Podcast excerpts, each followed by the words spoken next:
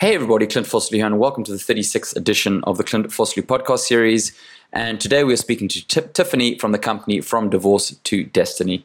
This is one hell of a fascinating conversation that I absolutely loved having with Tiffany. It really is a crazy story how she was born in Bangkok, grew up in, in Seattle in the US, but also had links to France.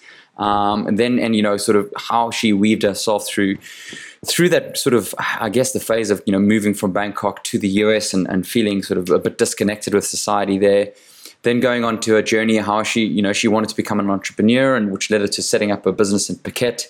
And then the whole sort of, you know, the pivot of the podcast was, you know, moving back to France or moving to France and then ending up getting divorced with a husband. And I don't want to do a spoiler alert, but she was dealing with divorce in America, uh, custody battles in France and business uh, litigation in both Thailand and Hong Kong all at the same time, right? So it's a really, really crazy. Tiffany's story was really inspiring, man, and and you know knowing what she what she went through and you know and and where she was in a position to what she's achieving today, and today she's working with the top one percent of private equity and private wealth in the world, trying to help you know the, the earth and the planet and all these amazing initiatives and when you hear the podcast and listen to where she's come from as to where she is today, it is truly fascinating. So I know you'll thoroughly enjoy it. As always, if you're looking for help, reach out to me. You know, all the digital courses there, the coaching's there, clintfossley.com forward slash help me. Also the Wildfoot coaching programs and very much my initiative at the moment is I'm going to heal you through food first. And then if we need to work together, we can deal with that afterwards. I just want to, oh, sorry for that, clintfossley.com forward slash wildfoot. I just want to thank Tiffany so much for her time, for sharing so openly. It was one of those conversations that, were, you know, hour 45 went by in a blink of an eye. I, I think, um, and once again to Tiffany, um, from me to you, just be super proud of everything you achieved. It's an amazing story, and I know you're going to do great things in your life. So, to everyone out there, enjoy it as much as I did. Strap in, enjoy, and we'll see you on the other side.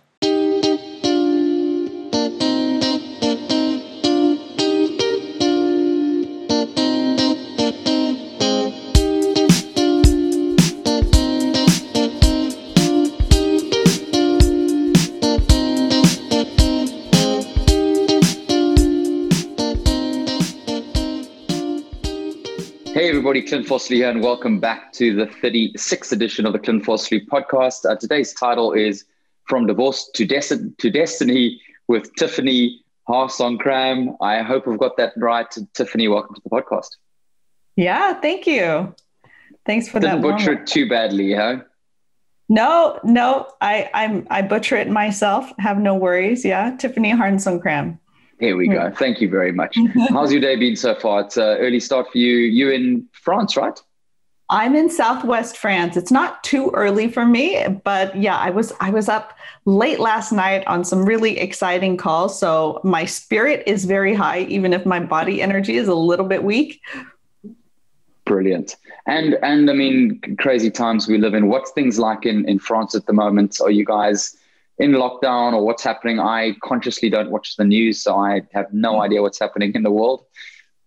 Yeah, I actually don't blame you. It's very strange to have the play by play on something that's that so little real information is given on and it's weird. I mean, in France we are in lockdown meaning that we have to be in by 6 p.m. including oh, wow. all the restaurant workers and however, the kids are in school. So yeah, people people are a bit confused. and the, gro- yeah. of course, the grocery stores are open, but the clothing stores, some of them are open, some of them are are not. If they're considered essential, they're open. So there's a lot of mixed messaging going on, and not a lot of real data. And I think uh, it's been a perfect illustration to show us how competent government really is, and and where they're not competent at all. Yeah. So. Um, it, it, can be very empowering for us and very frightening for us as well because then we we just don't wait for them to save us you know? We we need to figure out solutions for ourselves. Amen. Amen. And and from a case perspective is it on the on the dance? I mean has vaccination started or mm. what is happening?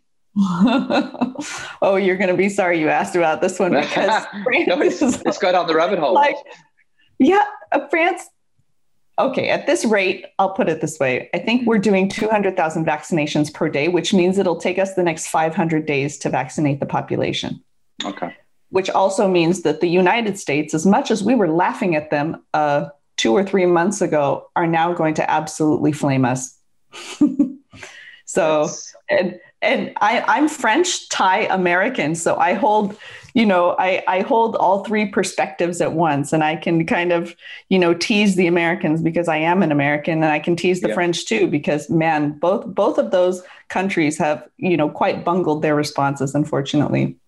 So in Australia, from my knowledge, we haven't even started yet. I think it only starts next really? week, the vaccination. But there, I mean, only 27 million. Um, but from my knowledge, when I was listening to a radio, when I drive my kids to school, it's like the only news I get um, that it only starts up next week. Okay, but, well, yeah, you have it pretty well contained, though. It sounds like. Right? well, we we get one person infected, and they shut down a city. So you know, we we our life here is, you know, absolutely per normal in a bar with live music, stadiums, fifty thousand people. It's it's it's so weird um, huh. living here because it's just I mean, the only thing you have to do is scan in and, uh, with an app if you go get, you know, go out for dinner. But other than that, it's pretty normal. So it's pretty surreal. Wow. Wow.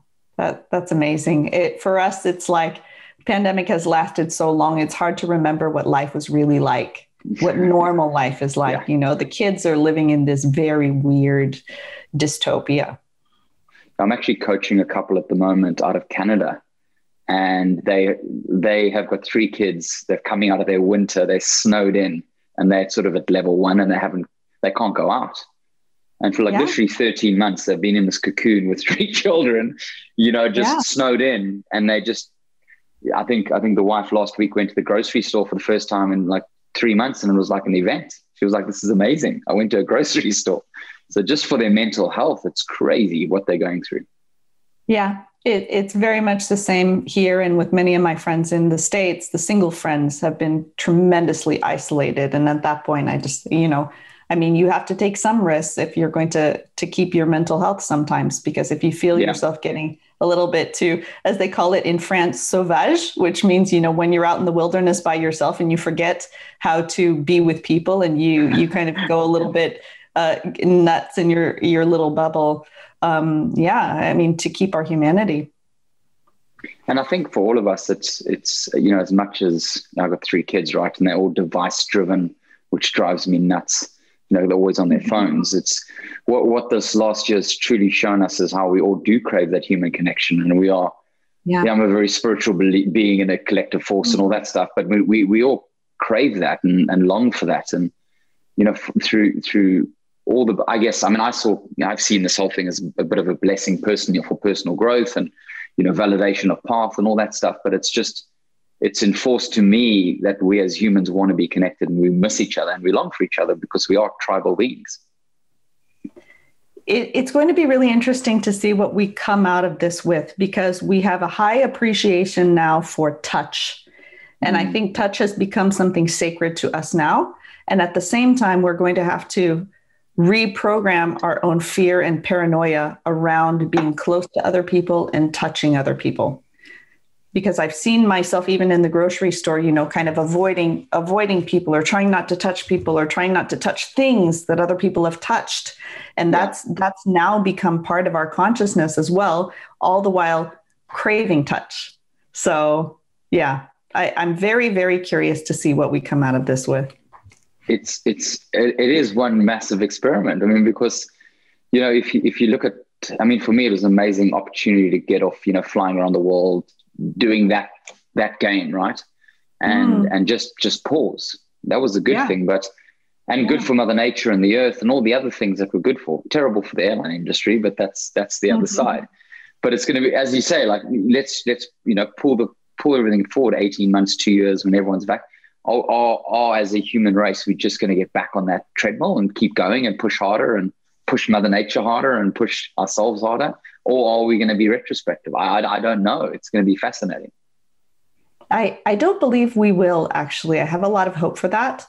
I've spoken to so many people. In fact, you know, I'm very social, but I'm social online. I'm in Zoom meetings all day with mm. business meetings and, and, and coachings and things. And um, nearly everyone that I've spoken to has gotten more in touch with nature and has mm-hmm. valued that far more. And I think that, you know, the same story as you've said, with being on a plane every every week or flitting around the world, they're relieved, relieved to have had a break and have had a pause and had time with themselves and their family. And so they're not planning on going back to that. Very few I, I think I only counted one or two people out of hundreds who have said, "Oh, I can't wait to get back on a plane."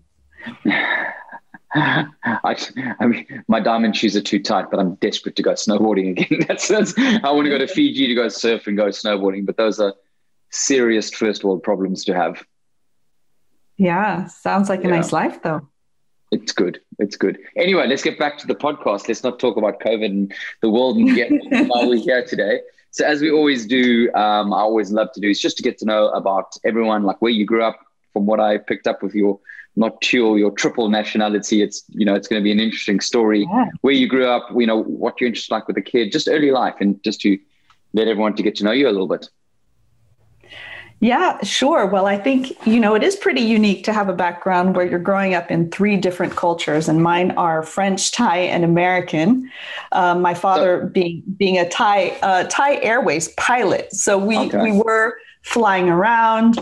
Um, I grew up with the kind of vision as as the globe as a home, you know, as kind of a small place where um, we grew up with all kinds of uh, expatriates in our community. So that mix of culture to me was just very logical and enriching and also being able to kind of put on my different hats of you know how did the french see the world? How do americans see the world? How did the thai which are very different. I have to say it's not you know like we're talking about completely different worldviews and seeing how we're so similar and seeing where we're dissimilar um, to me has been fascinating and you know, since then, I've gotten my Antarctica passport, which is kind of a an art. Um, a, an art project that a university in London did just to say, you know, in Antarctica, anyone can be a citizen, everyone can have a passport, just saying that, you know, we all belong to this planet. Yeah. Uh, and just last week, I got my Estonian e residency card. So um, it, has been interesting growing up there and with people from uh, different religious backgrounds as well. My parents were evangelical Christians and became so when I was about two or three years old, um, converted with some missionaries that were in Bangkok.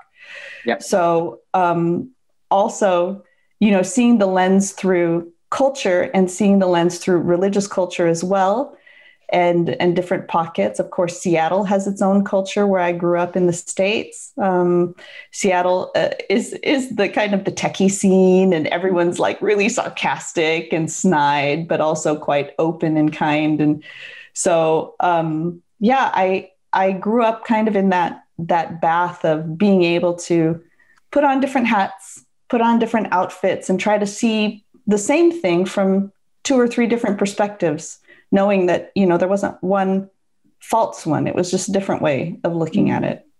So just from picking up what you said obviously grew born in bangkok. How, when did, did you move to seattle? Was that part of your did your dad stay with thai airlines and move to the us or how did, how did that whole shift happen?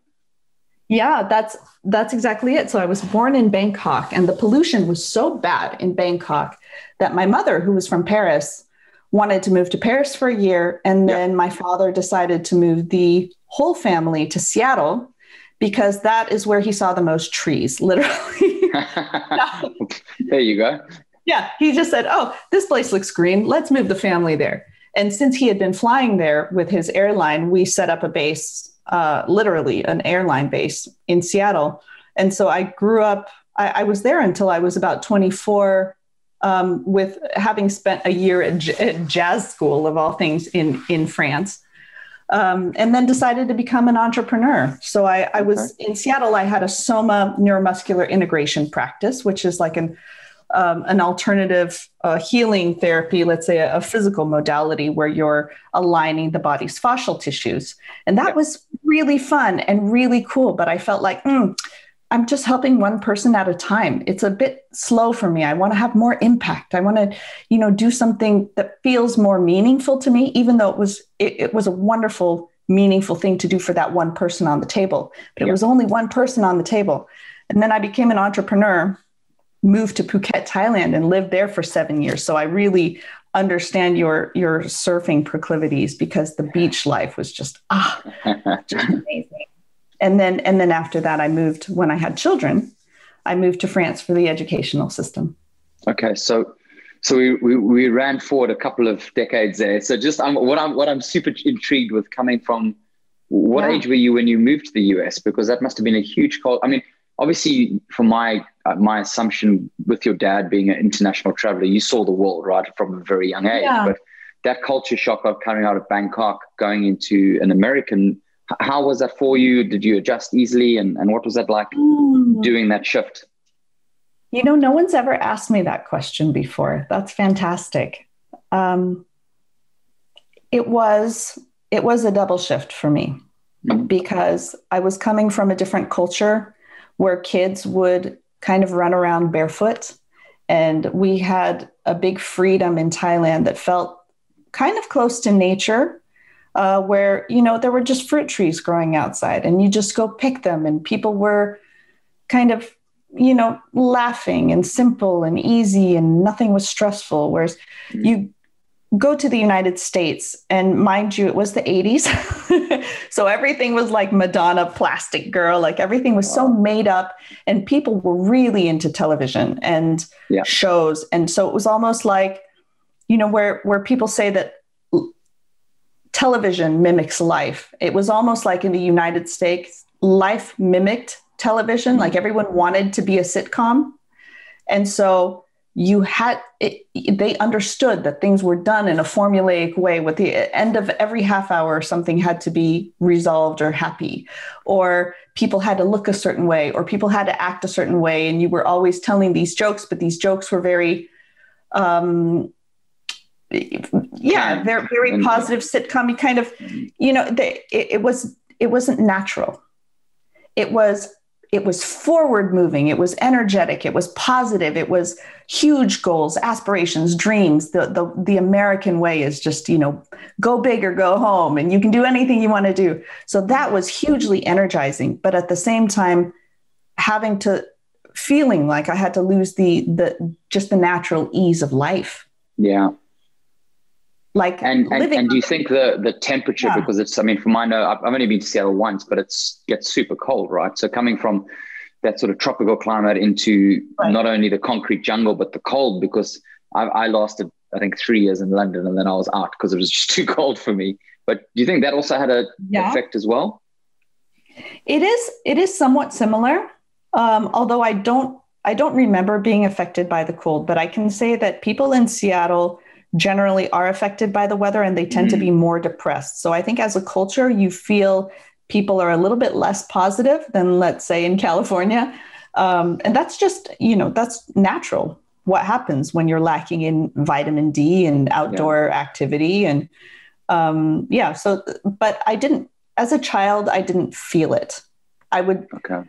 yeah, I didn't feel it. It just, um, it, moving to Seattle was just a, a little a little jarring in the way um, people were so so made up, so perfect, so Barbie perfect. Um, and I think, you know, I think that America has kind of a reputation for that as well. You see everybody in the shows. So it took me a few years to adjust to that, especially looking the way that I did. I've got, I'm Asian, I've got freckles, um, which was also already highly unusual. And then I had glasses and then I had braces and, you know, everything was wrong basically for quite a while.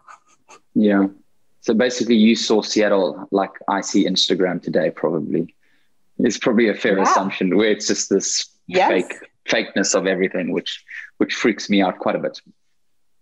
And it and it I have to say it was at the height in the 80s. Mm. I mean, wow, everyone was in neon. and spandex, baby. Spandex was big. Spandex. Yeah. Oh, but, but I remember my first pair. Yeah. doesn't Se- Seattle's legalized marijuana now for all accounts. So hopefully everyone's chilled out a bit there. They uh, have turned really green. Uh, oh, okay, that's awesome. Uh, so it's fantastic. You, you, know, you go to any restaurant and they're going to tell you where they source their meat and where they source wow. their vegetables trying to do things locally, trying to do things organically. There's a high consciousness there, but I have to say it also comes with uh, an interesting wealth factor. Um, the whole West Coast, tremendously wealthy with tech and very, mm-hmm. very intelligent, but at the same time can be a little bit removed from, you know, what happens in the third world, can be a bit removed from uh, human compassion and empathy because it is so heady, so very heady, um, mm. and not so much in the heart. So it, that's why I love the mixing of cultures is because we all bring something to one another. You know, you take some of these wonderfully heady, intelligent, techie people and you combine them with a heart filled project, and there you've got a winner. Yeah, beautiful. So, sort of leveraging towards after you left school to the body work, what, what is your interest in that from the, he- obviously, you know, you wanted to be a healer and how did you end up in that field and did that always interest you and, and how did that whole sort of, you know, the, the muscle alignment work happen? Yeah, I've always had a tendency towards wanting to help and heal. And mm. I hmm. think part of that was a need for me to educate myself on my own body and feeling comfortable in my own body. Um, I was very academic myself, really into reading books and stuffing my brain with as much information as possible and feeling quite a disconnect between my head and the rest of my body. In fact, probably feeling quite disembodied, um, not wanting to be in my body, in other yeah. words. So, this was a real education for me in getting in my body, feeling comfortable in my body, loving my body, and understanding how other people felt in their bodies. And it, it, the education I received there was absolutely invaluable in nearly everything else I've done in my life because I can look at somebody now with the eyes of my uh, soma therapist eyes and mm. figure out what they're feeling, know where they're feeling unconfident, where they're feeling discomfort, even emotionally. I can scan somebody's posture, scan somebody's body, um, and and intuitively feel into their energy and what's going on. So that's really interesting to me when you literally put some your yourself in someone else's shoes and you feel mm-hmm. in your body what it's like to be them.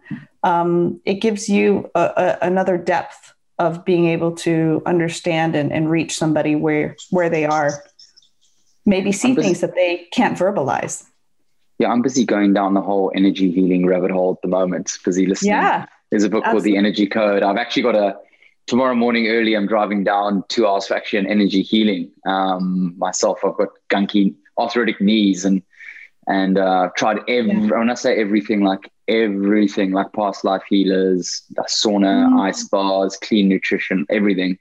And my knees mm-hmm. just won't come right. Um, so I'm, I'm, I'm going, I'm actually going on the energy blocking now. I'm actually going, going for a healing tomorrow. So hopefully, yeah. hopefully when this goes live, my knees will be clear.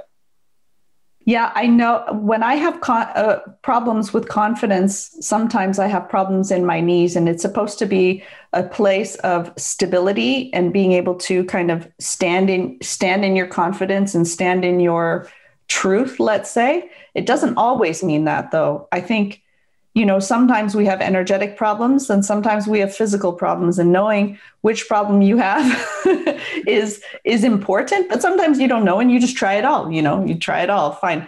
But um but for me you know i know and and what i've noticed in people is that the knees come when sometimes you've taken a hit in your confidence or you've taken a hit emotionally and you're not feeling like you're standing on firm ground within mm-hmm. yourself and then the knees start um, start feeling the pain because of course if your knees are bad you, you don't know when you're going to fall or you don't know when you're when you can trust them to take a jump or you know yeah. take a twist or whatever so those those are kind of the um, the emotional parallels let's say I'm I'm fascinated. I'm I, I just I'm a bit of a human guinea pig, so I'm so I'm like so excited for it. It's gonna be good. See what happens. Oh, yeah. So so once you did that work, what, why choose Phuket? I mean, are you assuming you had the globe to look at? Um, you know, coming from Seattle, why not Bangkok? Why Phuket? You know, what what if you can think back then to I think you said you were 24. Um, what was the decision tree like, or, or wasn't there one? Well, it was to do with my ex-husband. Actually, um, he wasn't. A, he's French, okay. and he wasn't adjusting to life in Seattle. I think um, you know the standards in seattle are very high people are very fast moving and Um, and as I said, just really brilliant and, and motivated. And he was trying to find his footing, also trying to learn English, but just professionally mm-hmm. um, struggling. And, and of course, the price of real estate was just skyrocketing at that time because of tech. And so we decided, you know, let's let's go somewhere and be entrepreneurs and see if you know you can do something that's going to to fulfill you in life because he was really looking for his path and I was flexible. So we decided on tropical island because why not? You know, like I that can. And and it was a great decision. I mean, living in Phuket was um, a beautiful way to spend the first few years of marriage. Um, and Thailand has Asia, just in general, has a wonderful energy of staying relaxed while doing a lot. Mm. So we got a lot done. Um, and, because you can, because there are so many people to help you do everything, you know, whereas in the West, you can spend forever on administration and uh, getting this, you know, getting this task done and that task done. In Thailand, you have people helping you with everything. So we were moving forward in building enterprises kind of at the speed of light while spending a lot of time at the beach. That's awesome. And and what from a from an entrepreneurial background, where, where, were you branching into those days? Was it still on the on the sort of the you know helping people, or what were what were you looking at from it? Was it a technology play, or, or what were you busy with in those days?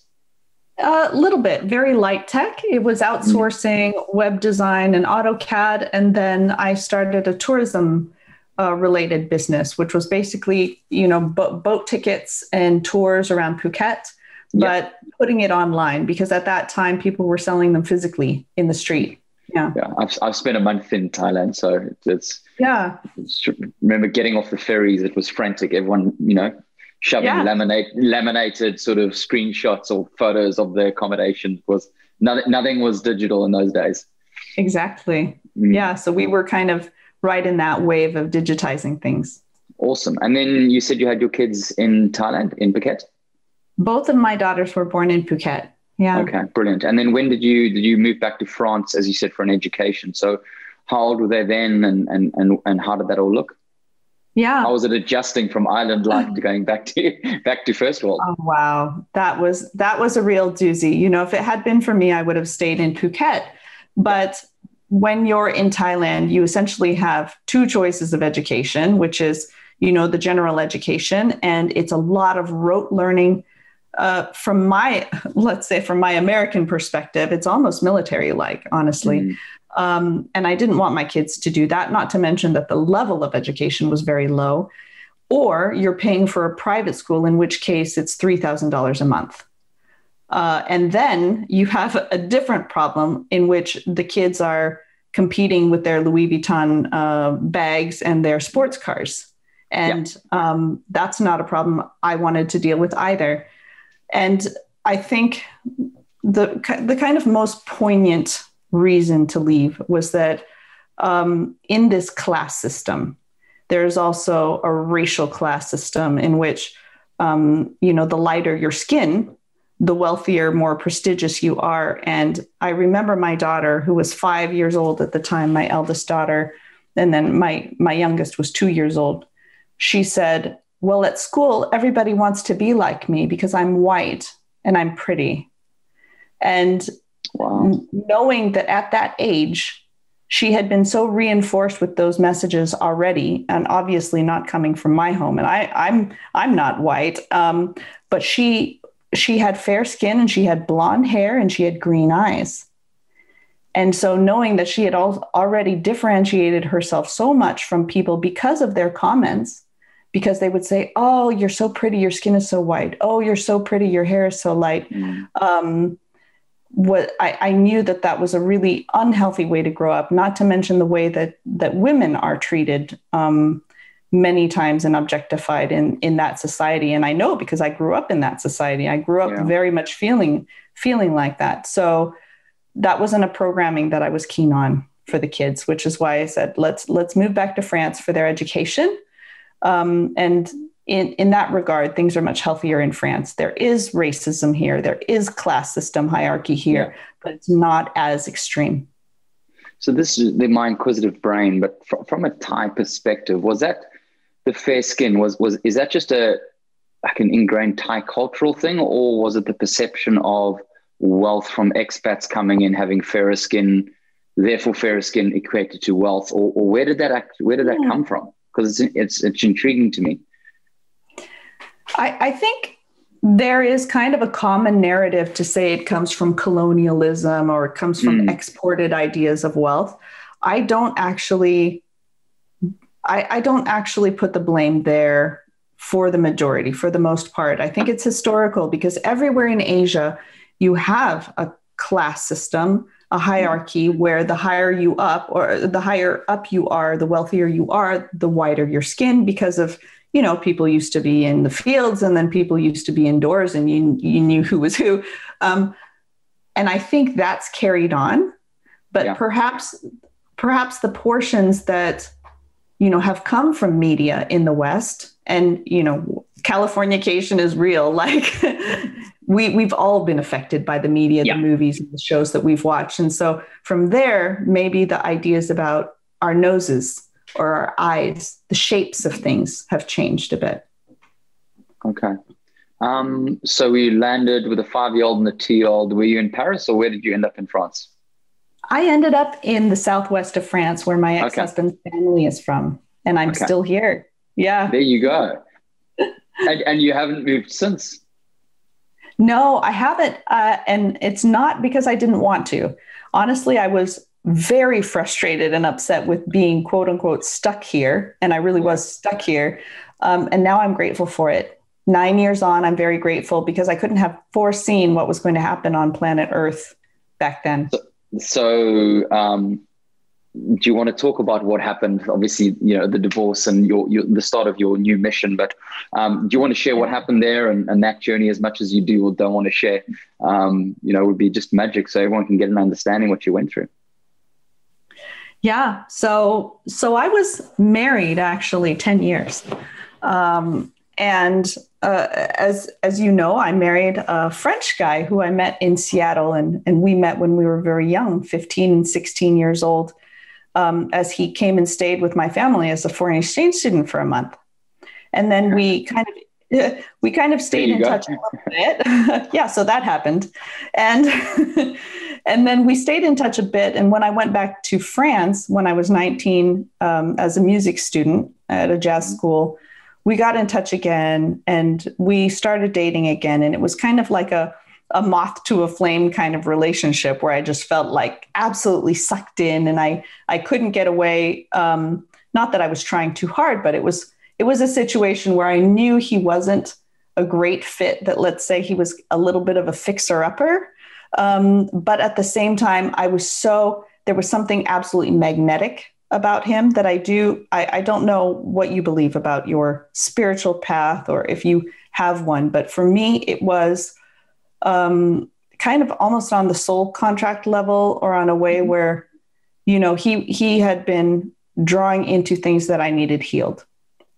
So, uh, so maybe a better way to describe it would be a tidal wave. I was taking into I was taken into the tidal wave. Yeah. And and we were married quite young. I mean, I was 24, he was 23, and we married in Seattle.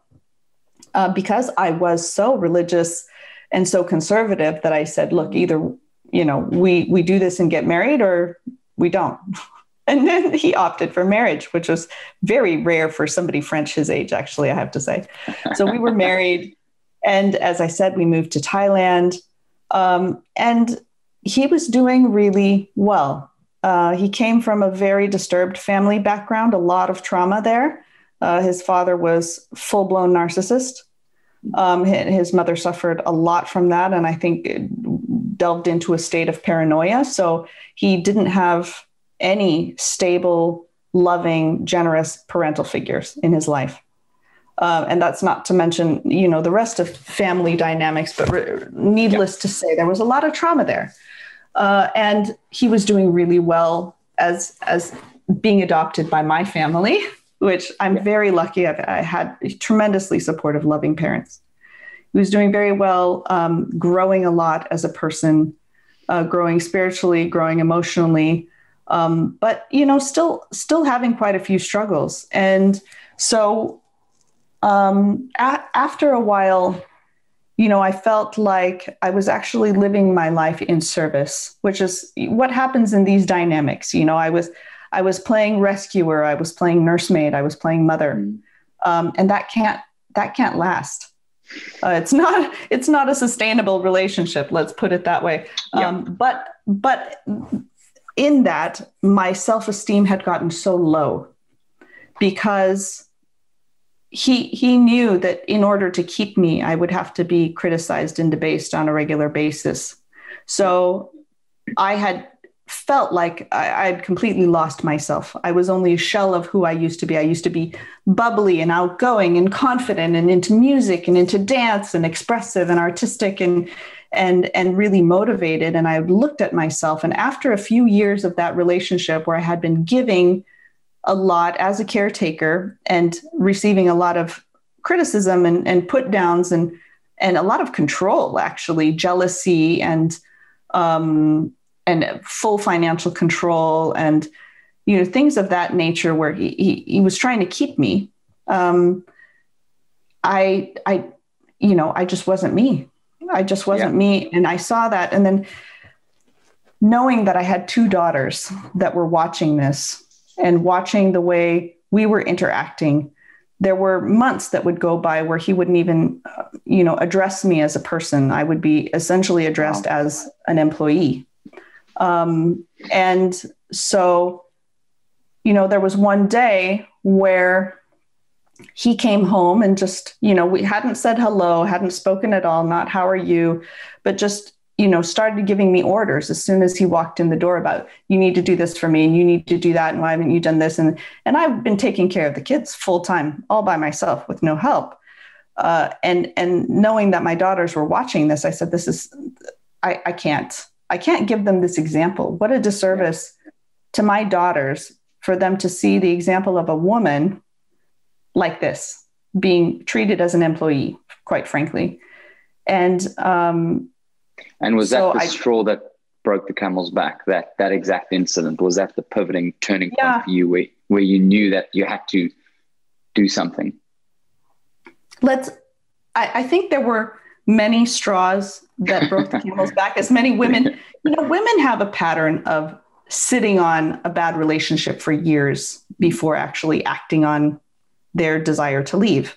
And that was me. I had given multiple warnings. In fact, three years prior, I had said, if things don't change, I'm leaving. Um, and that had happened a few times. But that day, that, yeah, that was, that was the end of that. That was the end of the warnings, this is the 18th time I'm telling you I'm leaving, and I mean it this time. yeah, I'm counting to 10. And uh, yeah, I, I think that my girls were old enough to see that dynamic and i knew that they were yeah. old enough to see that dynamic and I said, if they grow up to be like me in this very moment, I will have failed. Um, so I what, said that that evening, I told him, you know, this this isn't working. I I don't have a spot in this relationship. This relationship is completely about serving you and your needs and your goals. I don't even align with your goals. I have zero desire to retire at age 35 so I can um, spend time at the beach. Like, I want to make a difference with my life. I want to use my skills and talents. I want to develop my skills and talents. You know, I want our daughters to grow up to do the same. Um, and yeah, and, and so I just said, let's let's divorce. And he uh, reacted immediately, saying, "Yes, I, I totally agree with you. I, I want the same thing. Let's do." And of course, now I know that, that was posturing at the, the, the, the kind of egoic uh, posturing yeah, response. Yeah. But I thought we were on the same page, and I said, uh-huh. "You know, let's let's do this in a lovely, friendly way. Let's let's remain family. Just because we're not married doesn't mean we can't be family. Let's raise the girls together. Let's stay close. Let's."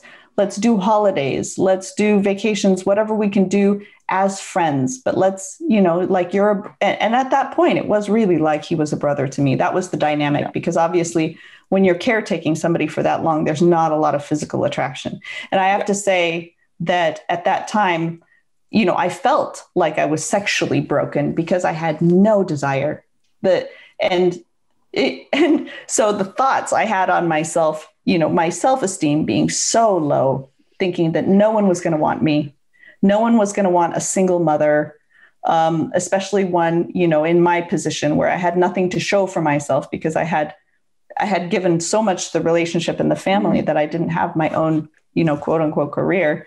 Um, and then feeling like I was sexually broken at the time was just like, I, it, it was a huge risk for me to walk away because I felt like I was walking away with very little. Can I ask you just another question, just based on something you, you said earlier about coming from a very, very sort of strict religious background? I'm yeah. assuming that played heavily on your on your head and heart when you. Uh, well, let, let me let me preface this yeah. Just I think it's amazingly brave what you did, right? Because I deal with a lot of women who are in that same situation and do stay and stay and stay. So I just want to commend you for actually doing that. I think it's amazing as, as a starting point. But um, did that did that staunch religious upbringing? I'm sure it must have weighed heavily on the decision. Well, I'm not actually meant to do this, right? It's till death do us part. Mm. All the stuff that was was obviously very important part of your parents' life, which was you know gets transferred to you how, how much did that weigh on you during that decision process? It weighed so heavily that i'm going to probably do an entire course just on that. Overcoming overcoming religious guilt and divorce. Yeah. Because the messaging that i had received from my up, religious upbringing was that divorce was not an option uh, that divorce was probably one of the worst things that you could do, one of the worst sins that you could commit, that my children would be messed up for life if I did. Uh, and that I would be worthless if I did. I would be completely undesirable because I would have the scarlet letter A. So the relationship had gotten so bad that all of that was still worth it to me to to, to yeah, that's um, fine. Overcome. I look good. I look good. I look good in scarlet. Yeah yeah, exactly. I just had to um, kind of choose choose to take the risk of all of that happening, all of the fallout, and leaving my church. I mean, at that point, I was so involved with my church. I was one of the elders. I even gave a sermon on Sunday. I was leading Bible studies. I was doing, you know, I had been a worship leader for years. I had been church secretary. I was highly, highly involved in in my churches that I attended, both in Phuket and in Seattle. Mm and that was deeply important to me in knowing that I might be rejected by the people in my church, that I might no longer be seen as a role model or a leader in any capacity. It had to be worth it for me to to lose all of that. And wow.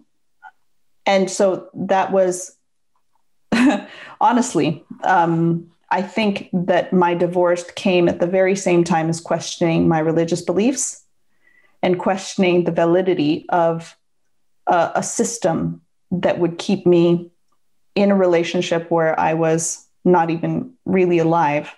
Mm. Um, and and trying to understand what God and now you know what I would call spirit or the universe would want for my life. What was my life made for? What was my purpose? Was my purpose to help this man retire when he was 35 so that he could go fishing? Probably not.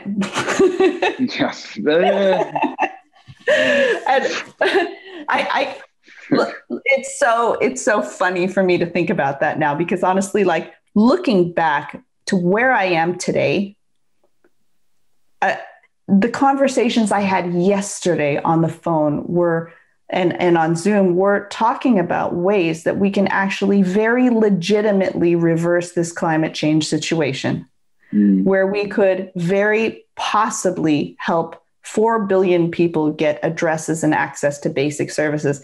These are the conversations I'm not only involved in, but sometimes leading right now on a daily basis. And to think that I could have given that up for remaining in a marriage where I was serving somebody as their quote unquote helpmate. Um, but, and I was saying, he would have been fishing at 35, right? Come on, there's surely yeah. that's worth it. Well, we yeah, we we might have might have gotten sick of fish. That was also another risk. But yeah, it, it was just um it, it's very funny to think about and it's not funny at all. It's very sad, but it, it's so shocking for me to think about how long I stayed in that relationship because of my religious beliefs, mm. because I felt so bad and so wrong leaving and and now looking back, there's no way that that was the wrong decision to leave. There's no there's no possible way. Looking at where my life is now, no no one i don't care how religious they are they could could look at me and say oh you would have been better off and your children would have been better off had you stayed in the relationship i'll finish off with an amen um, so so so you you you you got to the stage where we were having family holidays that obviously didn't work out what, what actually happened i mean what was it was it the the, the rough and bumpy divorce road um, once it actually got down to brass tacks yeah. Yes. Uh, you're right. That did not work out. Um, not not the plan A did not happen. Um, yeah. So you know this whole concept of conscious uncoupling. I wanted to do the Gwyneth Paltrow thing, the, even though she hadn't she hadn't done the conscious uncoupling yet in Goop, uh, Goop magazine. I I had conceptualized it already, saying you know this doesn't have to be war at all, and really, I, I loved him. I loved him just as a brother. Mm. So, and I wanted what was best for him. Um, so we proceeded as such and we said, well, we'll move to France and we're going to live very close to one another. We're going to co raise the children. Maybe we can live within a few blocks of one another, whatever it is. And he said he was going to look for a duplex, a house where he would live in one side, I would live in the other side and you know we could have our separate lives but have the children be able to go back and forth and that sounded like a fantastic plan well so i had trusted him to manage that with his cousins over here trying to find us a house and then sort out the finances where he said the income from our, our family company that we built together would be split 50 mm-hmm. 50 all is well then um, my father passed away actually just before we moved. And while he was in the emergency room, my ex husband went to Hong Kong to open a bank account, a new bank account for the business, on which he put only his name. Uh, and he said that because I hadn't been able to fly since I was with my father in the ICU, that we would add my name later. Um, later never happened. So that was number one red flag that I ignored because, of, you know, frankly, I, I didn't have the choice. I was with my father. And then we moved to France, and he said he was still looking for a house, still looking for a house. Um, and two months later, he announced that he didn't like living in France and he was moving back to Thailand. So he left me and the girls in France living at his mother's house that he had actually, uh, you know, wow. Yeah, purchased. It, it, was a second home. His his mother had multiple yeah. homes, uh, but he had left me there with the girls, and then subsequently cut off the finances, cut off my access to the finances, cut off my access to the business, everything. So it turns out that that entire time that we had been planning to amicably separate, he was actually planning to have everything um, and to leave me with subsequently nothing. And then after that, he said, you know, I still want us to remain married. I want us to remain together. And if you leave me, if you really do leave me, I will take everything. I will take everything, the children included. Uh, and I didn't think that was possible. I, I thought that the law would be on my side. I thought that, you know, there was no way he would be able to handle the children and whatnot. So I, I kind of just, you know, like blew it off. Oh, yeah, sure, you're going to take everything. Yeah. um, I thought he was just making threats. He was actually serious. He was actually serious, and he he subsequently, uh, when I refused to get back together with him, he subsequently um, began to wage legal war, and even went after custody of the children, took the whole business, took all of the money, all of the assets, everything, and and I was here uh, in France, you know, still trying to yeah. relearn French since I hadn't spoken French since I was five. Um, well, actually, no, I spoke it a bit when I was 19, but you know, my my it, it wasn't business level French. Let me just say that. So, yeah, so that was a, a really scary time. So when, how does that actually work, though? Because because yeah. I mean, I'm trying to say like from a from a custody law perspective, because here it's you get your financial separation, which is one aspect, and then you get the children, which is another aspect. But you know, for me, it is all based on one law system. Here, you're dealing with you're an American citizen living in France with your ex in Thailand with a business in Hong Kong. So, so which right. jurisdiction, which jurisdiction looks after what? And and how the hell does that work?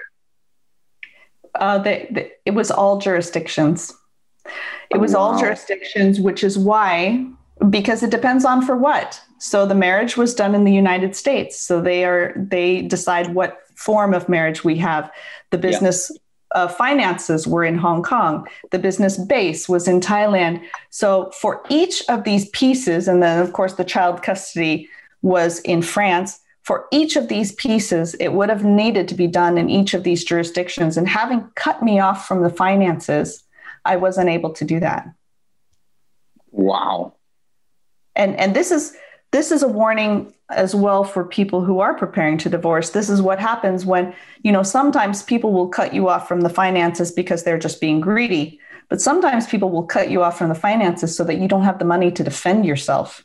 Mm. And this is what happens often in child custody cases is that um, is, is that somebody will try to drag it out or try to do it in such a way where you can't earn a living or you can't continue paying the legal fees. And i've seen that that form of it starts out as financial abuse but it ends up being legal abuse because if you don't have money you can't defend yeah. yourself in court. Yeah. No. Yeah. And, and and how did that all plan out i mean because if you if you financially cut off um, yeah. you're managing the kids 24 7 um, yeah. Um, I, am I'm just trying to think. A lot of that sleepless nights. Yeah, yeah, I mean that's yes. a load. I mean, I, I single dad. I get that, right? Don't you worry. You know, I know the load that that puts on. Um, yeah. And trying to keep your shit together and not have sleepless nights, which I'm sure you had plenty of. Yeah. What is the strategy at that time? I mean, besides survive, which I'm sure felt like that. How, how did you kind of resolve it or didn't you resolve it or, or what was the game plan so I, that's um, it's an interesting question because there are several fronts you know there's several things going on in your mind when you're in that situation first of all this you know my thought was wow this is impossible this situation that i'm living in is right now impossible um, this the second thought was, what can I do to fight? What can I do to defend myself? What can I do to get back? What, and then that logical stream goes, okay, well, then I need to get free legal help then i need to get government assistance then i need to get you know my mother to to loan me some money so that i can survive so mm. you go into all of this logistical survival planning and that is the absolute fight or flight response of yeah, I'm going to freak out, and then I'm going to make sure that I can eat and th- th- that I can live. That's kind of the level one response. And a lot of people stay at that response because they are in fight or flight and they're just trying to make it, they're trying to survive. And my saving grace was that I was able to get out of that fight or flight and get to the big picture program of who am I? What do I want? how do I create the life that I want? Uh, uh, making bricks from hay, making the impossible happen in this situation, yeah. literally creating a life out of nothing. Um, and that came because I had an opportunity that many people don't have, which is being stuck in the countryside of a country where I knew nobody or or only only my ex-husband's friends and being in that place and, and my mother was with me at the time thank god but being in that place of isolation caused me to dive in. And mm-hmm.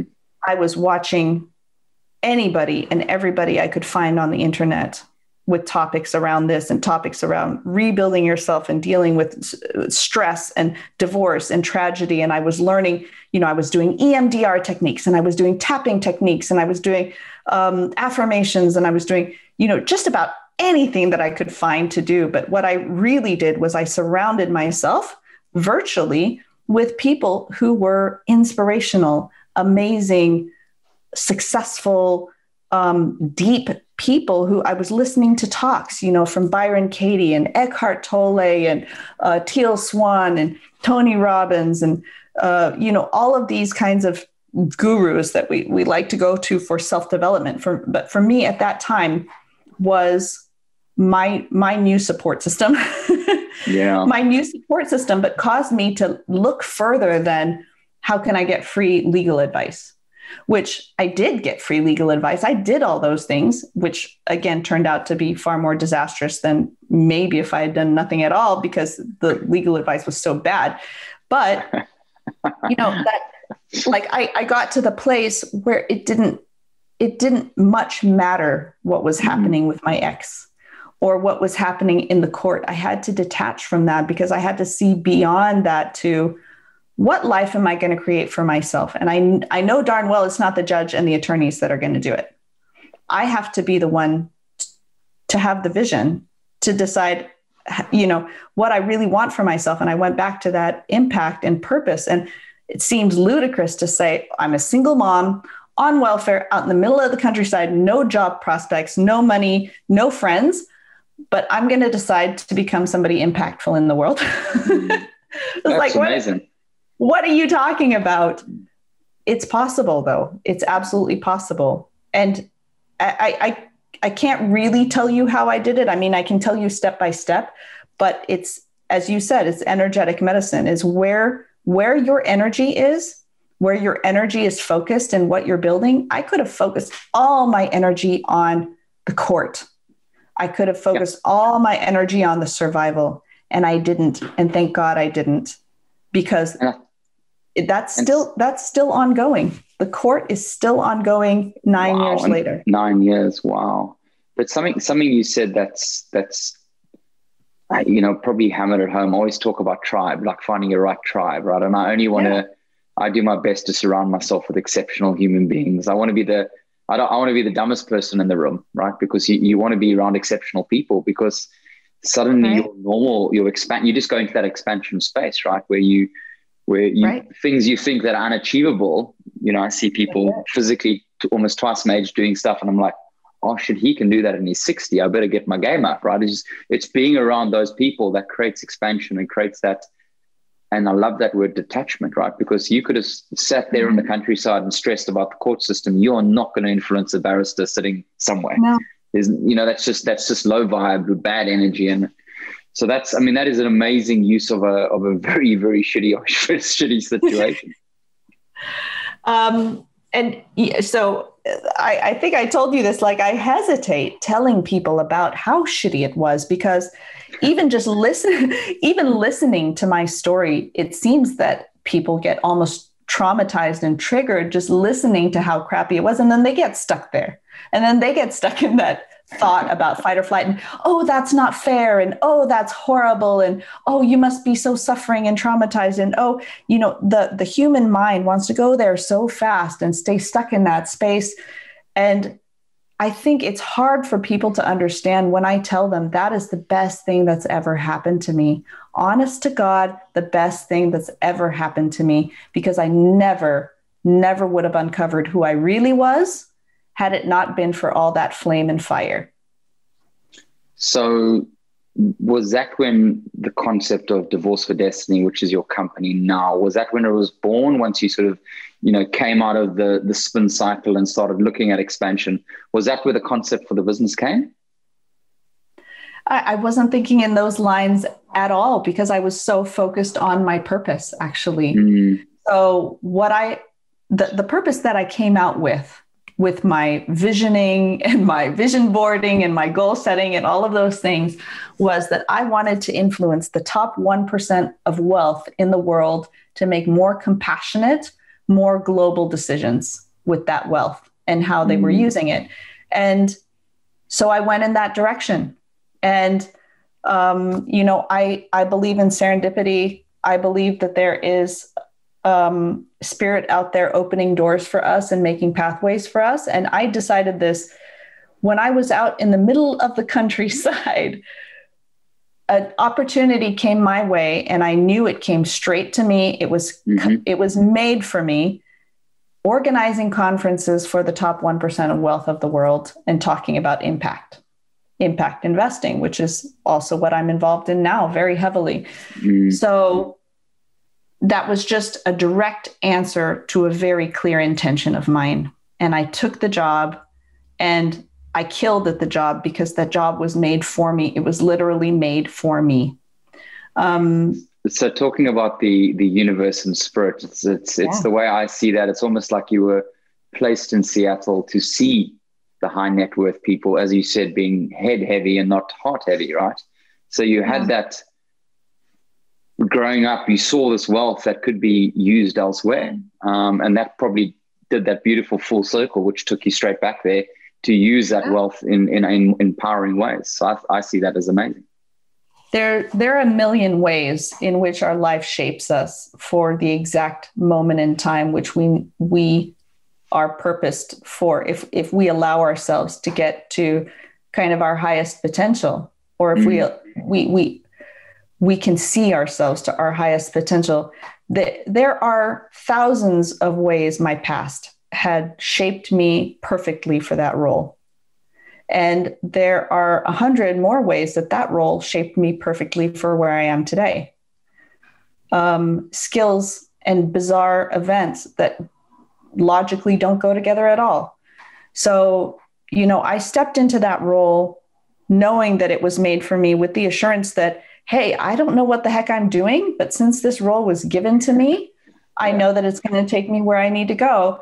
And so now I'm forgetting the original question that you asked me actually was oh the, it was uh, how did divorce for destiny uh, from divorce yeah. to destiny come i said was it that and you said no you're finding yeah. yourself and then that role came and then you took that role uh, well, I wasn't that event I, I wasn't even very solid on where I was going because I hadn't proven to myself that it would be mm.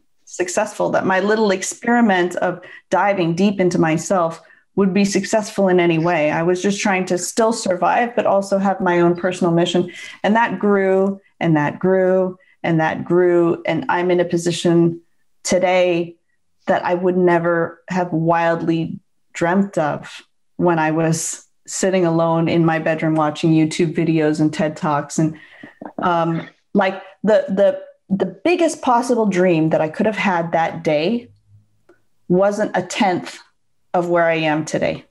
Wow. Because the dream the the dream just kept getting bigger and bigger and bigger and I, as I went along and it's not as if you know I just took off on gossamer wings and everything was smooth and easy but you know there's a lot of ups and downs and difficult moments in that time but knowing that this growth path was made for me. It's meaningful and this is where I'm supposed to be. You know makes all the rest of it easier. And after during quarantine is when the idea for from divorce to destiny came because i had friends who were struggling with divorce and realizing that there weren't the resources out there to explain to them what a wonderful catalytic event this could be for reinventing your life the way that you want it to be getting in touch with your highest path um, and allowing yourself into that elation without the fear and the guilt or with reducing the fear and the guilt and the shame and the pain that you can go through in divorce, a lot of which is caused by our own thoughts and our own conditioning that was false. It was false. So knowing that I could help my friends through that and seeing them benefit from that made me think about you know actually putting this into a course and putting this down and saying you know this this sad tragic divorce story is not the only story out there you know, sometimes your divorce can be the best thing that happened to you because it will catalyze you onto a new evolution of yourself. I mean, I know for me, hands down, it, it is. I'm like, I'm so thankful for it. Right, it, it hurt. It hurt like nothing else. But it's it's, you know, the way I look at us humans, we we we we, you know, stubborn creatures, right? We don't change. Humans don't evolve, and you'd probably know this coaching people. It really takes a person's going to want to change and want to ascend and want to evolve to actually work mm. with them. Mm-hmm. Uh, and I know a lot of people through divorce just, you know, end up in another relation, keep the same pattern, and off they go. But it's that unique, amazing opportunity, the way I see it, where you are in so much pain, where life does suck so much that it is time to look in the mirror and, and evolve and say, well, if you're ever going to evolve, yeah this is the time, right? This is the time to do it. And and, and I and I agree with you 100%. It's a it's an amazing opportunity. And I, I for me personally, I, I could never thought I'd be living the life I live and be helping people. It's just hmm. none of that would have come if I hadn't got divorced. I'm so glad you said that. Looking in the mirror and you know being able to help other people when you get in that position of radical responsibility, radical personal responsibility about who you're going to show up as in this lifetime and what you're going to do with your precious, wild, and crazy life, mm-hmm. um, and that it's all on you. that realization and taking those reins is a completely different space, a headspace from where I was before when I was married. And yeah. having that depth of experience, having that depth depth of pain um, adds to uh, you know our ability to understand and be compassionate for people who are in the fire and who are in the pits of despair who are dealing with these challenges knowing that yes it's really horrible and painful and deep and but there's treasure down there that you can bring up to the surface to enrich your life and enrich who you are as a person so from a, from the work you're doing on the on the top one percent, I just want to roll back there. Um, what other projects are you busy with? I know you, I looked at your website. You, you wear many hats. Um, so just you, you, just want to chat about all the other things you do, and then I think we can we'll start closing it off, just talking about more on the you know the why we actually why here for your company, the divorce company, and what that offers. But just all the other hats that you wear in the world. You just want to fill us in on, on all the other things that you do. Yeah. So um, well, I, I had been in the family office space, which is, again, you know, the top 1% of private wealth owners in the world, mm. and talking about impact and talking about where they can invest, you know, things like green energy or regenerative farming or um, changes in the way that our, our systems, general systems, are built, um, whether it's education or um, you just policy around you know different things. It's amazing what humans can do when we organize ourselves. So i mm-hmm. stayed in that space and befriended a lot of wealth owners befriended a lot of incredible innovators who have solutions. Um, I, that space inspires me so much because we hear about the the inevitable catastrophe of climate change, of refugee displacement, of food shortages, of pandemics, of all of these things. And very rarely do we hear about the solutions that are out there. Mm. And frankly speaking, the governments don't have them. The governments are very often bottlenecks to having them and that can be huge facilitators to distributing and funding them, but are usually quite behind the curve quite behind. So, which is why we need private investors to come in and fill in the gap because government is so slow to react, as as we've seen. So, I stay in this space because not only is it really exciting and hope filled, mm-hmm. but also because you know when we convene people together around ideas, they can move mountains. Um, just you know, think think back on five years ago. How many people were building clean energy? And how many people are funding and building clean energy today? That's because we focalized on an idea. So I'm involved in convening people, but I'm also involved in funding these projects that can very literally change the course of our world, um, that can absorb carbon, that can uh, make carbon disappear, that can clean up water, that can uh, deliver healthcare to people in the mountains with no address.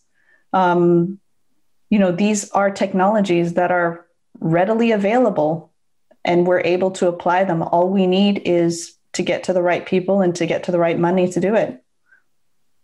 So here's a, a bit of a, a, bit of a weird slash coaching question I just want to ask you.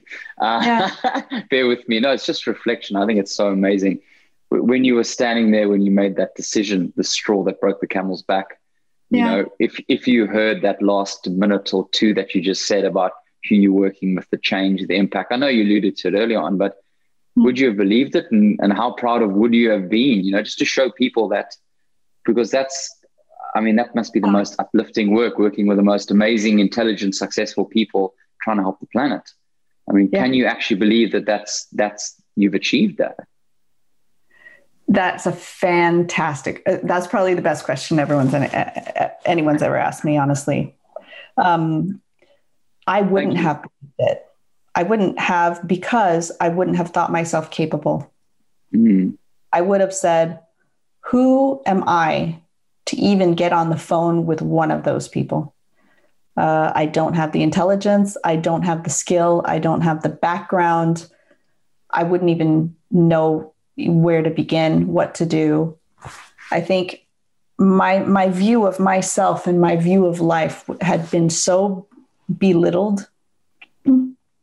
I, there's no way that my brain could have even comprehended getting on the phone with one of these people who I now just talk to as if they were my neighbor or you know my best friends which many of them are and we we get these ideas of you know worthiness um, of who's worthy of what and what we're worthy of that are also just false programming.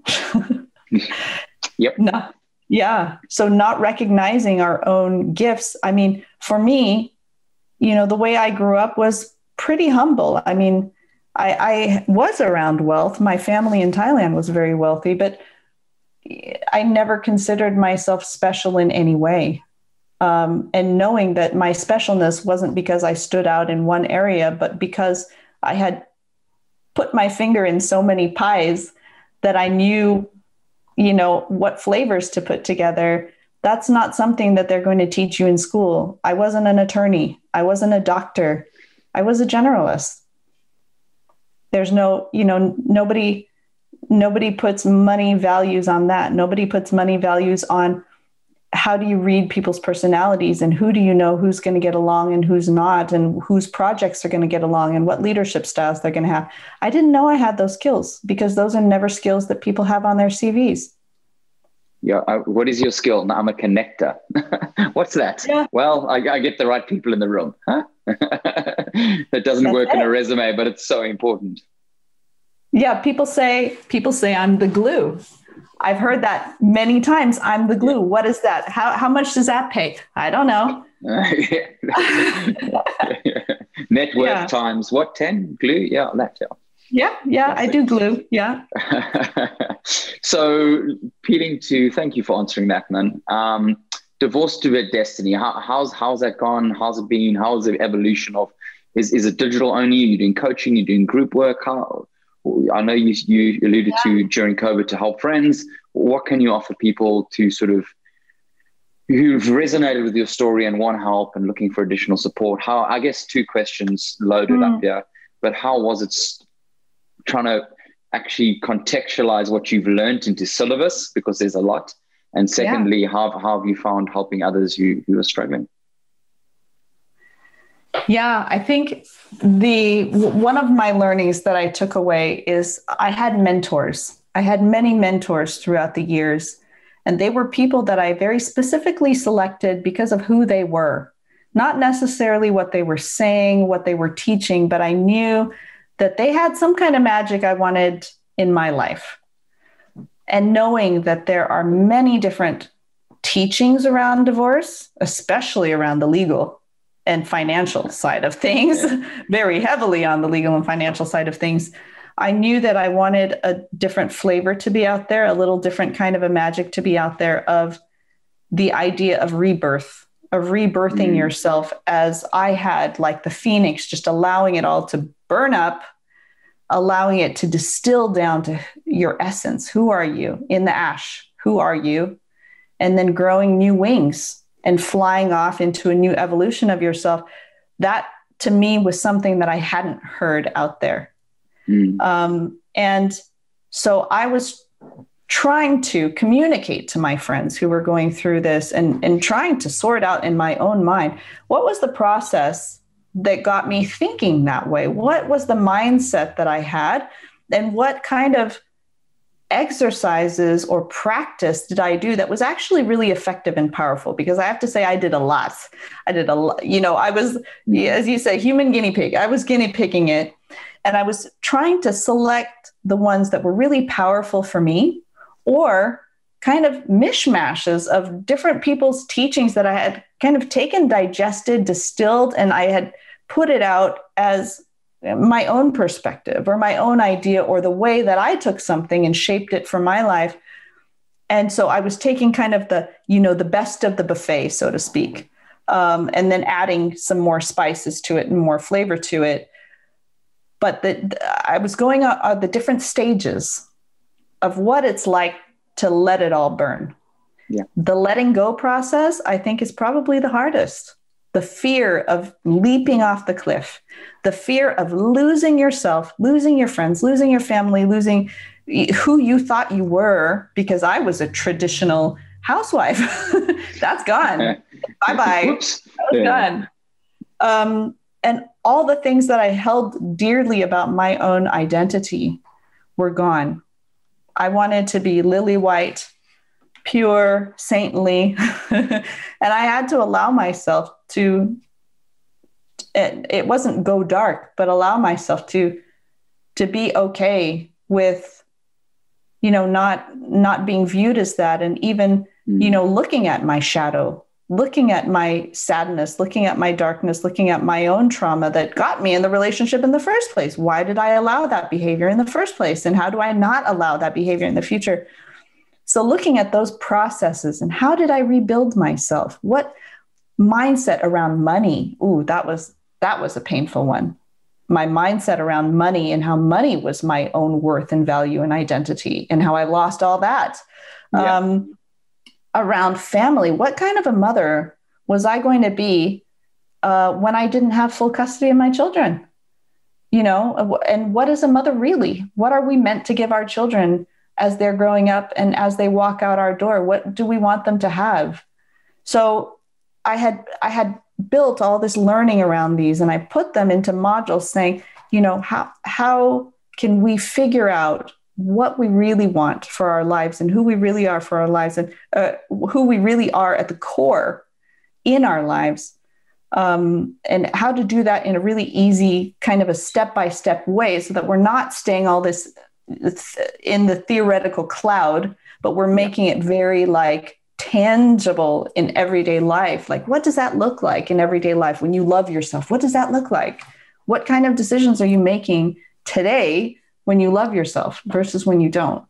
Um, so yeah, so I did I, I did that. I made the online course, and that for me is more of a movement or a decision to participate in the movement of conscious divorce, of really going inward um, in divorce and and utilizing that fire uh, to cleanse and rebuild. So I know there are other people in the conscious divorce space. I haven't seen very many.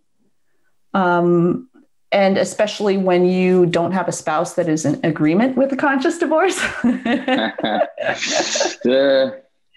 yeah. So that's that was the the journey was building this for friends and then trying to put it out to the public so that this would be a thing. Like, this is an option. This is a very viable option. Not only is it very viable, but like, oh my gosh, what can happen to your life when you do this? You know, it's man, yeah. I, am shaking my head because I know that opportunity is so. It's so. I mean, it's brutal, but it's so unique. It's so unique to have everything ripped from under you. You know, the white picket yeah. fence goes, all that stuff goes right, and and the word you use there, you know, that work around the identity, like that identity and releasing that old self and having permission to release that old self and stepping into whoever you are going to be it's yeah. you don't get that very often in your life right it's it's it's either in my experience it's either you know cancer or trauma losing a family mm-hmm. member or a child it's it's the big big events that come along um, and divorce is one of those and it gives you that opportunity to evolve if you choose to yeah totally spot on that's it. it this is this is one of those rare moments in your life where you get to look at the totality of it and and decide mm. again and taking the shame and the guilt away from that and putting the opportunity back into that i think is is one thing that drives me to say you know hey this i mean this can be really you know your your moment if you allow it to be your moment if you can see past survival and you know when i mentioned being around all these highly impactful, highly successful people, you know how many of them are divorced? An insanely high number of them are divorced, and that's not yeah. by accident. It's not because, you know, we, when we reinvent ourselves, we grow. We, we evolve we allow you know we we follow that that flow of life but that deepening that wisdom that comes from going through such an experience will serve us in every aspect of life mm-hmm. like it has with me with my career with my ability to mother my children uh, in a more conscious way so yeah so i do one-on-one coaching even though that's yep. very that's very very limited because my focus is on movement on yeah. cultural movement.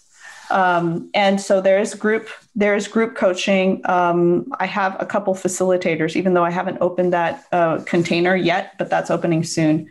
But so there's just the, the online course has a lot of videos and it has a Facebook group where you can ask questions and there is some interaction there.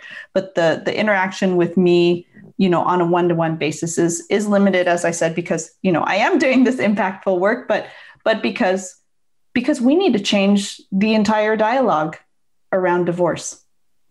The entire thing Glo- uh, and globally i mean in in uh, in the states people are far more open to divorce uh, being being okay. It doesn't have to be traumatic and horrible. Yeah. Uh, in in france it's kind of the same but in many countries you you can't dream of getting a divorce. It's just the most shameful uh, thing. Your your family is absolutely you know traumatized and let down. And you know these thoughts that we have around relationships ending are really violent very quite cruel. Mm-hmm.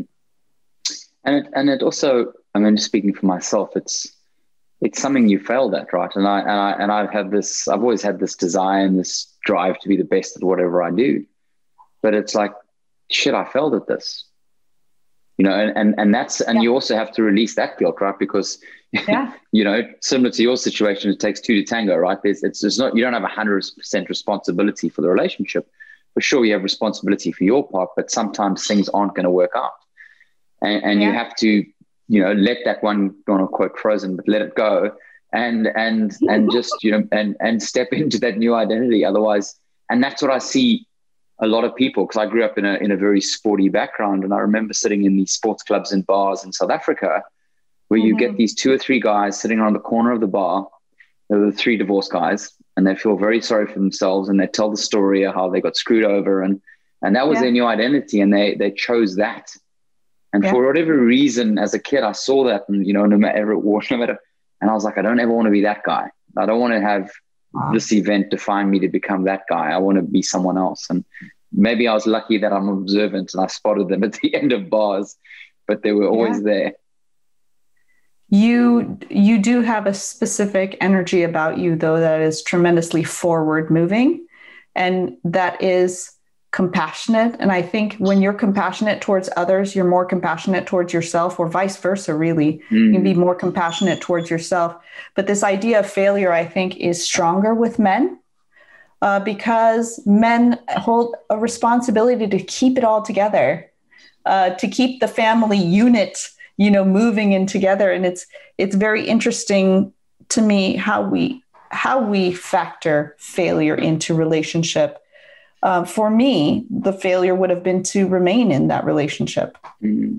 That would have been a huge fail for my for my future. Um, you know, I'm not trying to be funny, but like you see people who are miserable in their marriages and they've been in these miserable marriages for 20 years and we congratulate them oh it's your 25th anniversary congratulations like what is that